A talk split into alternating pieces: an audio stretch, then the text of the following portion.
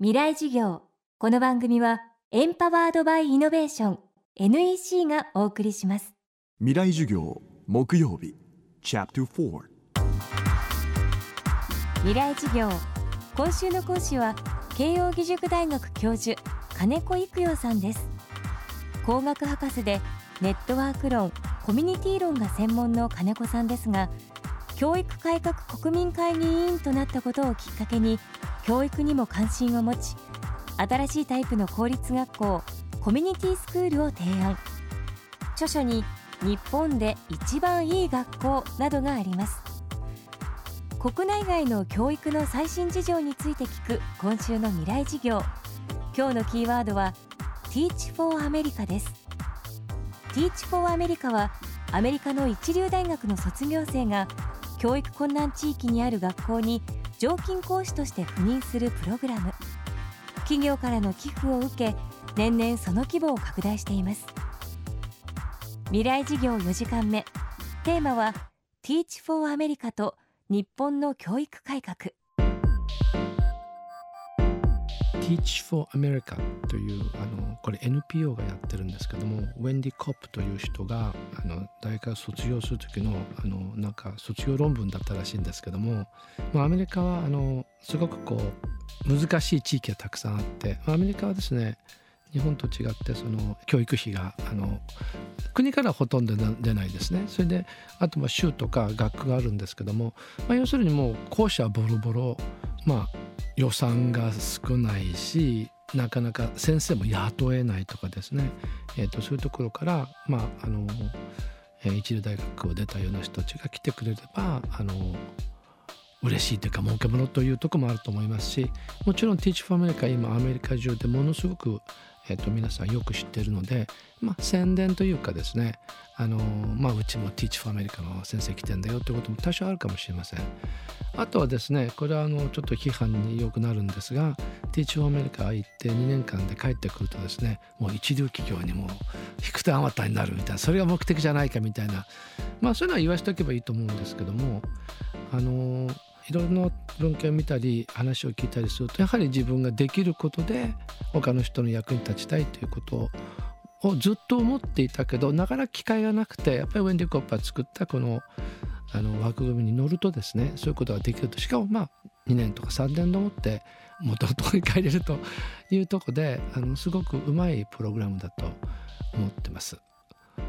もう十数年経ってますけど今毎年7,000人からのそういうまあ本当にハーバードとか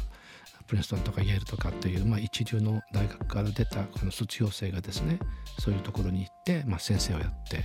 いると。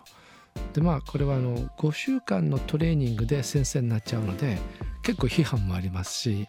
また2年ぐらいで辞めちゃう人がまあこれもともと2年間の契約なんですけども終わるといなくなって、まあ、4年以上行く人がまあ十数パーセントしかいないというのがあって、まあ、批判もありますけども若者がですね、まあ、すごく難しいところにいてやっぱりすごく悩んで、まあ、自分の生い立ちとは随分違うところを見てですねでなんとかあのやってるというそういう様子を見られるんですけども、まあ、NPO としてすごいなと思うとともにですね、まあ、そういうことができちゃうという教育制度もすごいなと思いますね。一方 Teach for America のエッセンスをもとに日本で活動を展開しているのが Teach for Japan ただし事業展開は本家アメリカと同じというわけにはいかないようです。あの日本ではですねなかなか広まりません。でこれはですね実は日本の教育はうまくいってるからという理由なんですね。日本はあの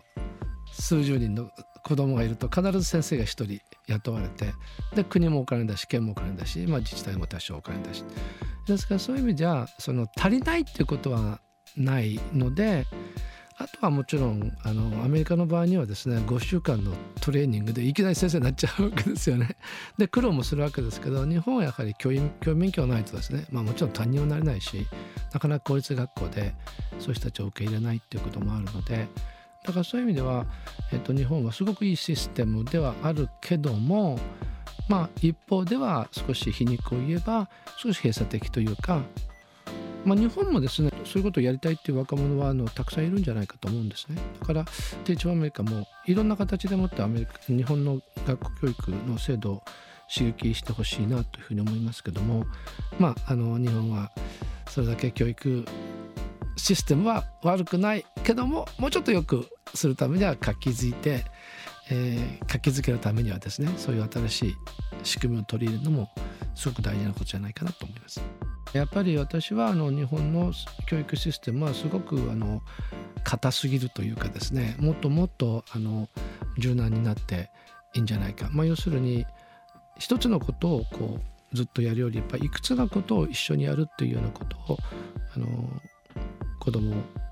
ちっちゃい時からねやっていくといろんなやり方ですよね。えー、そういうこう、うんと、遊びと余裕を持った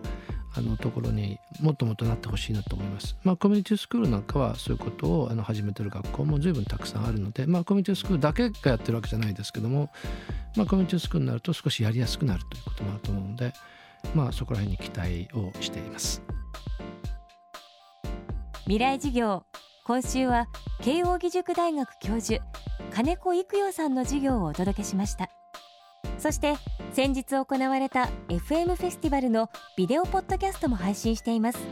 ダウンロードは FM フェスティバルで検索してください。